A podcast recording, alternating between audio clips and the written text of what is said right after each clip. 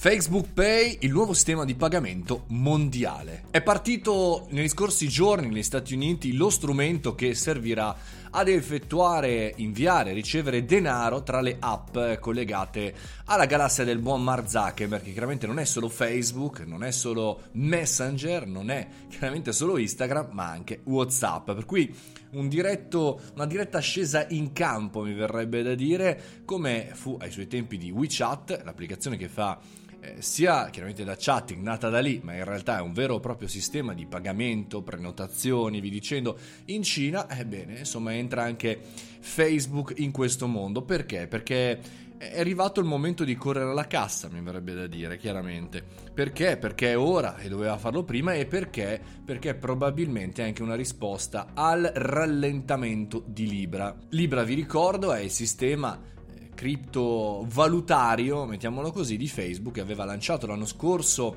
e che dovrebbe essere in funzione da gennaio 2020 per poter pagare, eh, comunicare e via dicendo, ma chiaramente con un sistema su blockchain eh, centralizzato questa volta che è appunto eh, Libra. Quindi non è quello, è Facebook Pay che quindi fondamentalmente servirà con le valute eh, dollaro, euro, eccetera, eccetera, a pagare. Quindi, come se fosse fondamentalmente una conta address qualsiasi o una delle carte che voi avete collegato al vostro cellulare per poter pagare, effettuare acquisti e via dicendo. Perché proprio ora? Perché rallentamento di Libra chiaramente importante e, e, la comunità europea e gli Stati Uniti non vogliono far entrare così a piedi eh, piatti il Zuckerberg all'interno del mondo delle valute e poi perché perché eh, Facebook sta aggiungendo funzionalità per far sì che anche se non andiamo su Facebook, anche se non ci colleghiamo,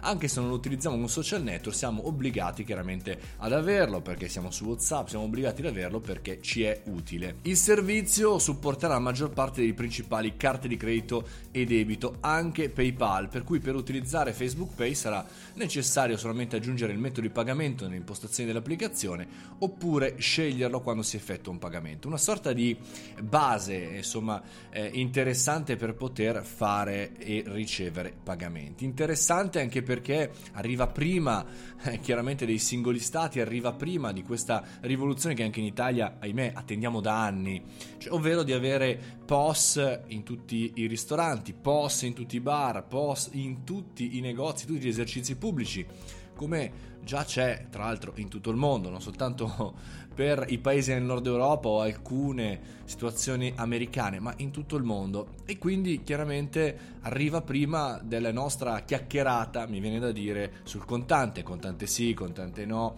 insomma arriva prima di tutto, arriva prima del reale da questo punto di vista, perché un discorso è se dei piccoli player fanno questi servizi eh, digitali di pagamento, contactless e via dicendo, è un conto se lo fa un'azienda che ha milioni di utenti eh, solamente in Lombardia e, miliardi chiaramente eh, nel resto del mondo. Insomma, è fondamentalmente il cambio di passo, anche in questo caso interessante. Bisognerà capire quello che accadrà. In questa settimana è debuttato Facebook Pay, eh, si è debuttato nel mondo americano, negli Stati Uniti e tra poco tornerà, arriverà anche in Europa e chiaramente in Italia. Sono veramente curioso di capire come le aziende lo coglieranno, come lo coglieranno gli esercizi pubblici, ma soprattutto, amici miei, come coglierà il nostro governo, il nostro Stato, la nostra comunità europea questo nuovo metodo di pagamento che accelera chiaramente la navigazione, la trasformazione e l'evoluzione digitale nel 2020. Un abbraccio a tutti, sono Mario Moroni, questo è il caffettino, se vi va www.mariomoroni.it. Una buona settimana e fate i bravi.